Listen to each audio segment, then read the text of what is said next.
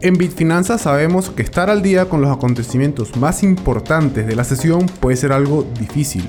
Por eso, acá te traemos las noticias más relevantes de los últimos 7 días de la semana que pudieron haber afectado a las criptomonedas o a la bolsa de valores. Por acá les acompaña Miguel Lares y durante los próximos minutos quiero invitarlos a que me acompañen a disfrutar de este podcast. Al cierre con Bitfinanzas. Hola, ¿qué tal amigos y santos? Bienvenidos a un nuevo episodio del podcast Al cierre con Bitfinanzas, episodio número 37 del podcast, un podcast de bitfinanzas.com en el que vamos a estar revisando lo último que ha ocurrido durante esta semana en los mercados tanto de criptomonedas como mercados tradicionales. Por acá quien les habla Miguel Lares, o mejor conocido como siendo Miguel.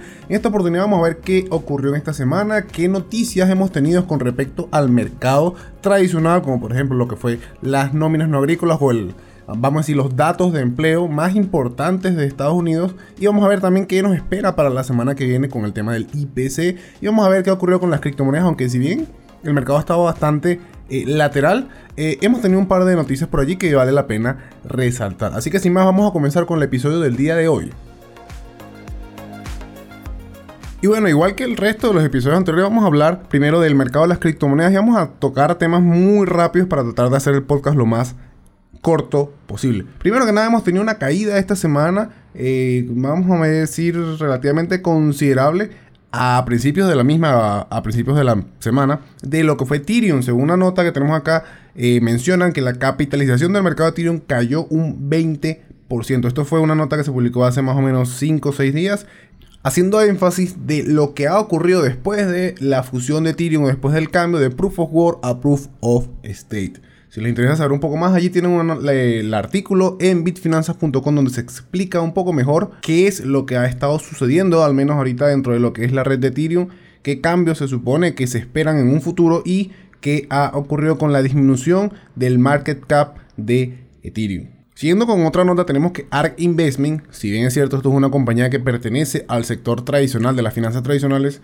ha mencionado que va a ofrecer estrategias relacionadas con criptomonedas. Es decir, que para quienes de repente están interesados en invertir con este fondo de inversión a través de criptomonedas seguramente van a poder hacerlo. Esto se conoció este 3 de octubre, es decir, a principios de semana, el día lunes, y esto surge debido a una colaboración de ARK Investment con Eagle Broke Advisor, con lo cual se supone que van a comenzar a ofrecer carteras gestionadas por separado basadas en criptomonedas. Así que quienes les interese, allí tienen un poco más de información. Tienen el link directo al anuncio realizado por ARK Investment. Así que por ahí también pueden conseguir un poco más de información y ver quizás cómo poder acceder a este tipo de servicios. Fuera de esto tenemos que Bitcoin esta semana volvió a los 20 mil dólares. De hecho, Bitcoin ha estado rozando los 20 mil dólares de hace un par de días. Si revisamos la gráfica, tenemos que Bitcoin actualmente se, se encuentra en 19 mil 200 50 dólares más o menos.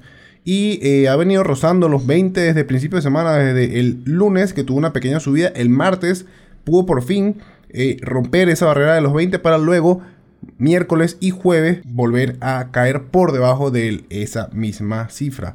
Como dije, hemos estado, hemos venido de más o menos prácticamente un poco más de, la, de las últimas dos semanas del mes de septiembre con un mercado cripto bastante lateral bastante eh, muerto, se puede decir, no, no se ha movido mucho. De hecho, eh, lo que más lo ha afectado han sido noticias del mercado tradicional, del mercado de las finanzas tradicionales, con el tema de la inflación y este, este tipo de eh, macroindicadores que surgen a lo largo de, de las semanas, que eso también lo pueden conseguir en nuestro calendario económico que tenemos en bitfinanzas.com. Pero fuera de esto, el mercado cripto no ha tenido un movimiento así que digamos bastante eh, importante y tampoco han ocurrido muchas cosas. Sin embargo, sí ocurrió algo importante esta semana con el mercado cripto y fue eh, precisamente eh, al día de ayer, si mal no recuerdo, fue antier, ayer fue que se terminó de confirmar bien cifras, pero ya se supo que ocurrió con un hackeo que fue en contra de la Binance Smart Chain. Por lo que se sabe, Binance solo congeló 7 millones de dólares de los 100 que estaban siendo sustraídos de su red. Esto fue un problema evidente para Binance, aunque por lo que sé y por lo que he estado leyendo, el ataque no ocurrió, no, no afectó directamente al ecosistema y Binance logró eh, detener la red básicamente bastante rápido y volver otra vez a, a colocar todo como debía estar un par de horas después de que se supo que había sido hackeada la Binance Smart Chain. De hecho, el token nativo de esta red, que es el BNB, no sufrió gran caída durante este hackeo a la Binance Smart Chain, demostrando que quizás, seguramente, el ecosistema de Binance Smart Chain es bastante robusto para este tipo de eventos o este tipo de hackeos que ocurran para en este caso la red de Binance Smart Chain. Y ya para ir cerrando el tema de las criptomonedas, tenemos que Telegram, una red de mensajería bastante conocida, eh, muchos la comparan con WhatsApp, pero es como que, que si dijéramos que es un WhatsApp con esteroides, porque tiene muchas, muchos agregados que WhatsApp no lo tiene, pero en fin, Telegram añade un mercado peer-to-peer de Bitcoin en su monedero integrado con Telegram. Esto se supo el pasado 4 de octubre a través de un comunicado oficial por parte del mismo Telegram. De acuerdo con la publicación de Telegram, este mercado peer-to-peer también servirá para el comercio de entre otros pares de tokens nativos, como por ejemplo el denominado TON, que es un token que fue creado para Telegram. A ciencia cierta no sé cómo funciona el mecanismo peer-to-peer porque no lo he utilizado, ¿ok? Pero está bastante interesante que de repente una plataforma de mensajería como lo que es Telegram pueda utilizar o dar este plus de intercambio peer-to-peer, al menos por ahora, por lo que veo, para Bitcoin. Aunque según también van a aceptar seis tipos de moneda fiat que incluyen el dólar y el euro, pero a grandes rasgos seguramente por ahora solamente van a ser cambios entre criptomonedas. Excelente por Telegram, me parece genial que incluyan un poco más el ecosistema cripto dentro de los servicios o dentro de la infraestructura del mismo Telegram.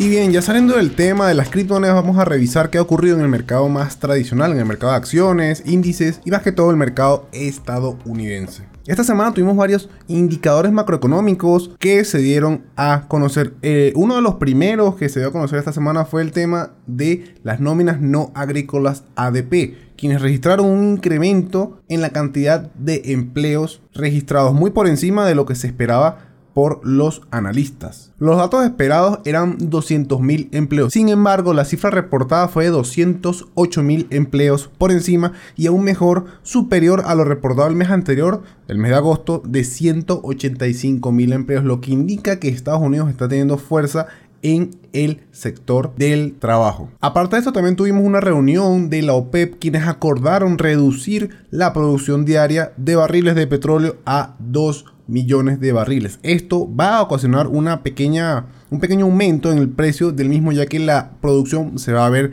recortada para lo que resta del año. Así que no se extrañen que vean el precio del crudo, tanto el Brent como el WTI, aumentar un poco debido a esta reducción de la producción de barriles de petróleo diarios. Además de esto, se supo que Elon Musk confirma que sí quiere comprar la plataforma o la red social, mejor dicho, de Twitter. Y se comenzó a especular que seguramente van a, van a incluir quizás alguna plataforma de pagos cripto a Twitter. Gracias a esta noticia que se supo de que Elon confirmaba que sí quiere comprar Twitter por 44 millones de dólares, el precio de su acción aumentó de 42 dólares que estaba a 52. Prácticamente 10 dólares subió en un mismo día. Así que solamente toca esperar a ver si realmente Elon compra o no compra Twitter porque ya lo confirmó una vez y ahora ya después se echó para atrás y ahora nuevamente lo está queriendo comprar seguramente por la demanda que tenía de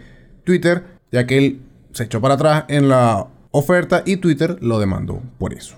Y aparte de esto, para ir terminado, también tuvimos el reporte de la tasa de desempleo en Estados Unidos, la cual bajó de 3.7 a 3.5, recuperando un mínimo de 50 años. Esto se supo el pasado día viernes gracias al reporte entregado por el Departamento del Trabajo. Asimismo, también tuvimos noticia de las nóminas no agrícolas para el mes de septiembre, que según los analistas esperaban 250 mil empleos y resultó una cifra mucho mayor a la esperada, que era de 263 mil empleos, demostrando una vez más la fuerza que está teniendo Estados Unidos en la recuperación económica. Sin embargo, estas no son del todo buenas noticias porque significa que muy probablemente la Fed vaya a hacer un nuevo aumento de subida de tasas de interés. Debido a que necesitan frenar un poco lo que es el tema de la economía y seguramente van a sacar esto para las próximas semanas. Solamente falta que se confirme el IPC que se confirmaría para la semana que viene. Miércoles y viernes tendríamos nuevamente nuevos indicadores macroeconómicos, tanto el IPP como el IPC. Así que probablemente el mercado va a estar bastante lateral debido a que van a estar esperando estos reportes de estas cifras a ver qué ocurre o suponiendo que va a hacer la Fed una vez que tenga ya todos estos datos macroeconómicos en la mano. Como digo, lo más seguro va a ser que aumenten las tasas de interés o a lo mejor las mantengan. No se sabe aún, pero por cómo va todo, parece ser que para allá van los tiros.